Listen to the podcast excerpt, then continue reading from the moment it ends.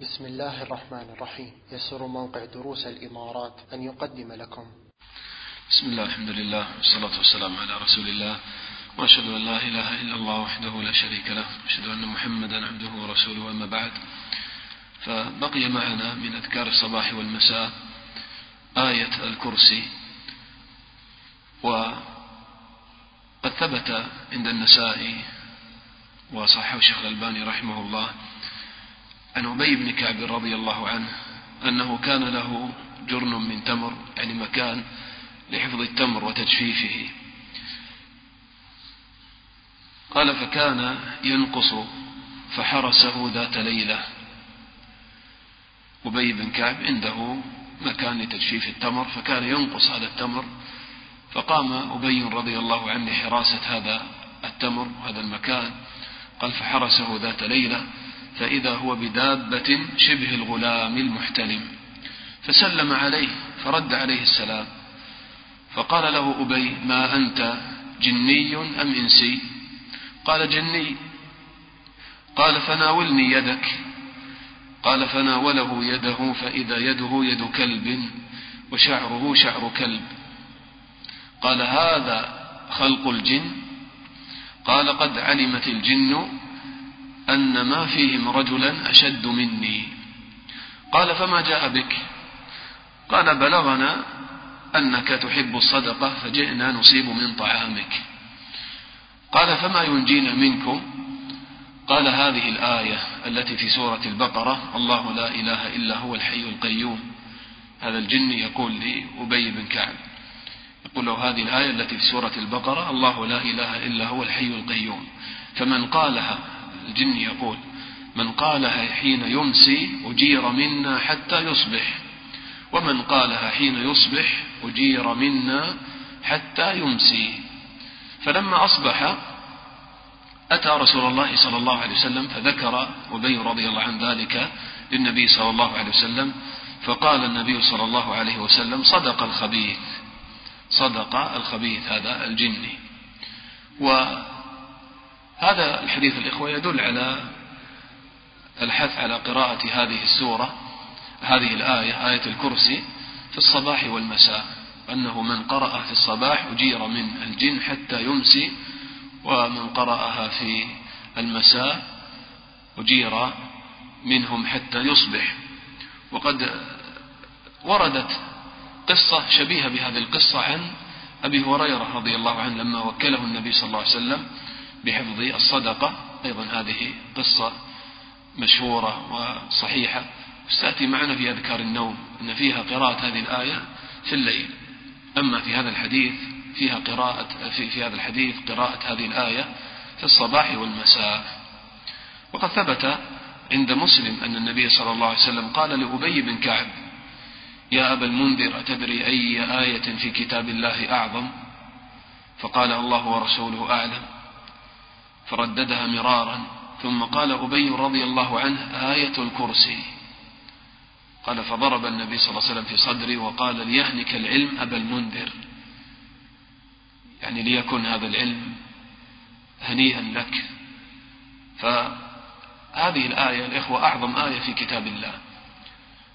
تأملوا إلى عمق فهم الصحابة رضي الله عنهم لتوحيد الله. لما سأل النبي صلى الله عليه وسلم أبي بن كعب هذا السؤال أتدري أي آية في كتاب الله أعظم؟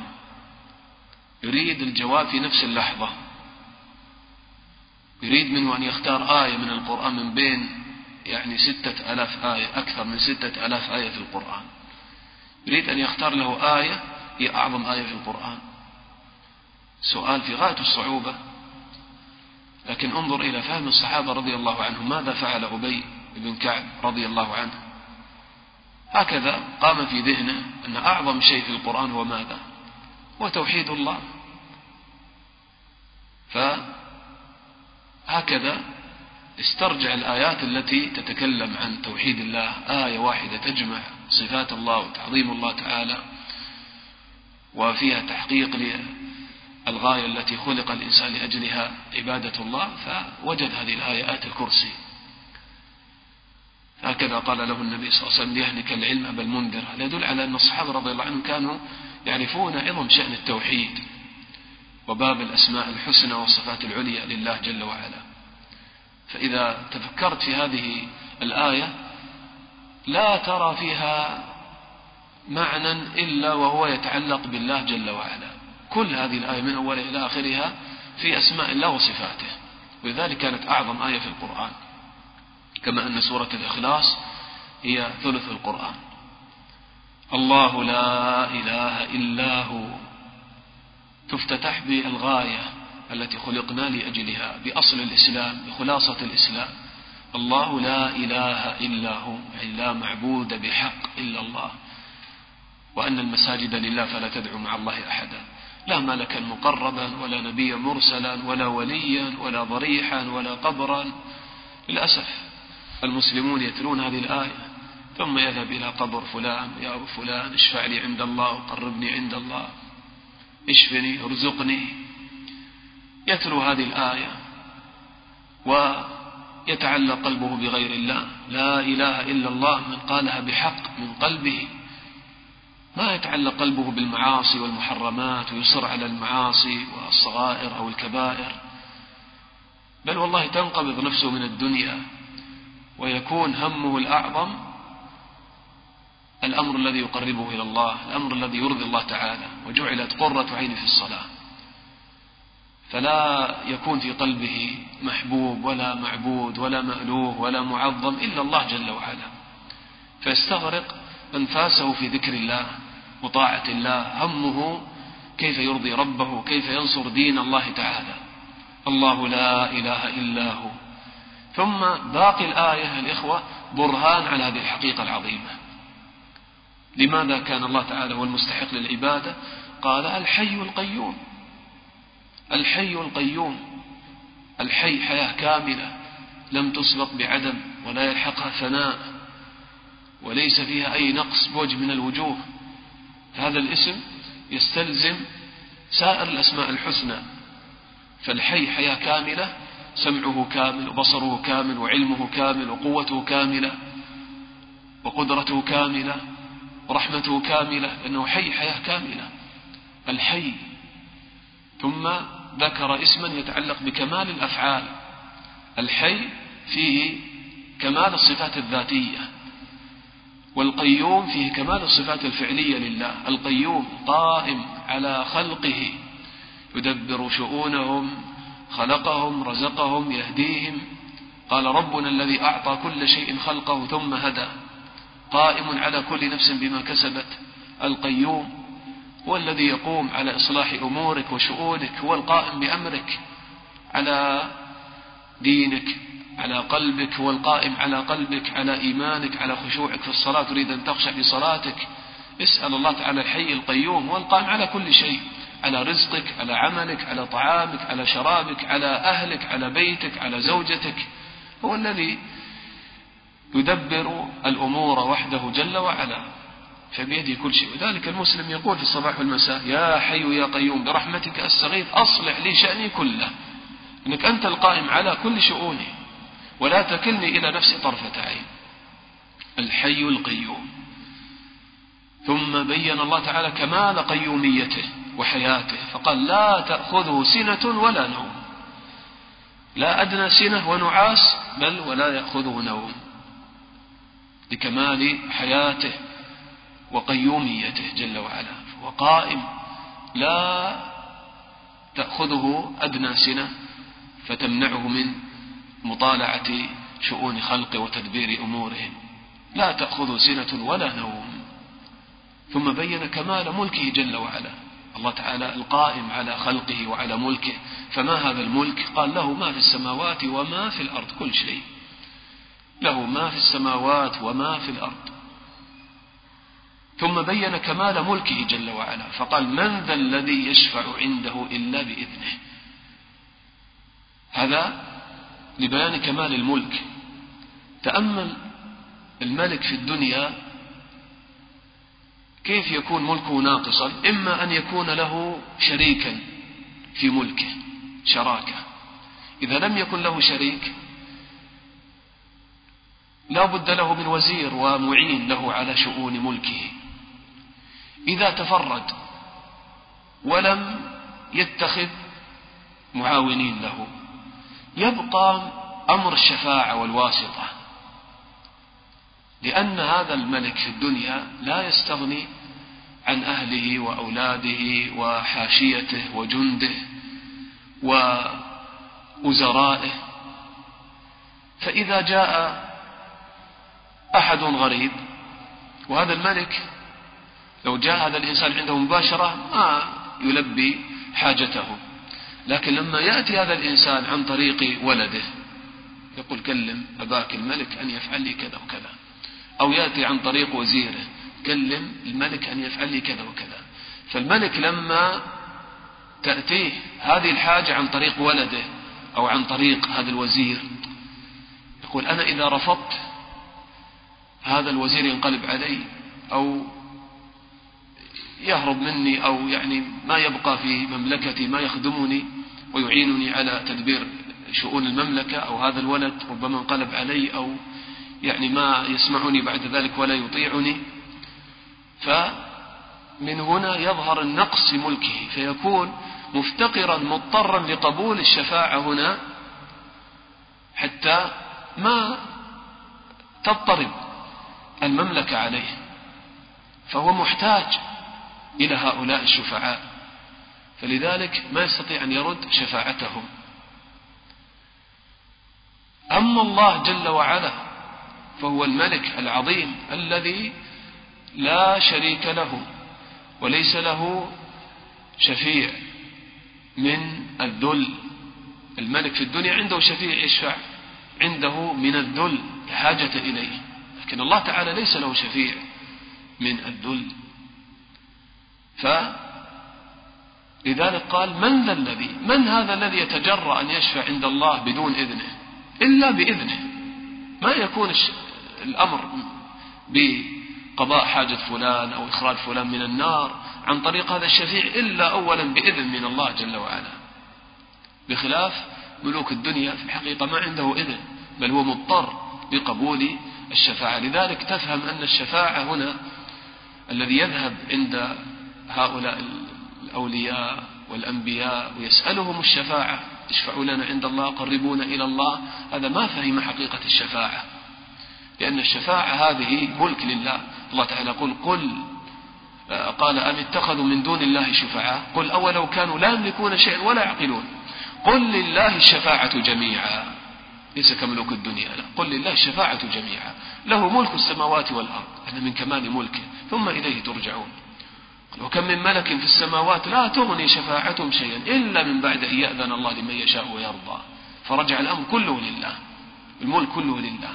لذلك النبي صلى الله عليه وسلم حتى لما يشفع لعصاة أمته ممن دخل النار يقول فيحد لي حدا فأخرجهم. يحد لي حدا فيقال أخرج هؤلاء كما في حديث البخاري. قال فأخرجهم. إذا ليس الأمر راجعا إليه. فهذه الشفاعة للأنبياء والأولياء والشهداء حتى السقط الذي يسقط من بطن أمه هذه الشفاعة ليست ملكا استقلاليا لهم لا. وإنما هي من باب الكرامة من الله لهم حتى يظهر شرفهم على الناس. فيكون خروج فلان مثلا من النار نعم برحمة الله وإذن الله لكن عن طريق فلان هو الذي شفع. فيظهر شرف هذا الإنسان على الناس هذا النبي وهذا الولي وهذا الصالح وهذا الشهيد على الناس. فقط هذا معنى الشفاعة. وإلا هو لا يملكها شيء لا يملك شيئا من الأمر. لا يستطيع أن يخرج من يشاء من النار. النبي صلى الله عليه وسلم شفع لعمه أبي طالب. فالله تعالى قال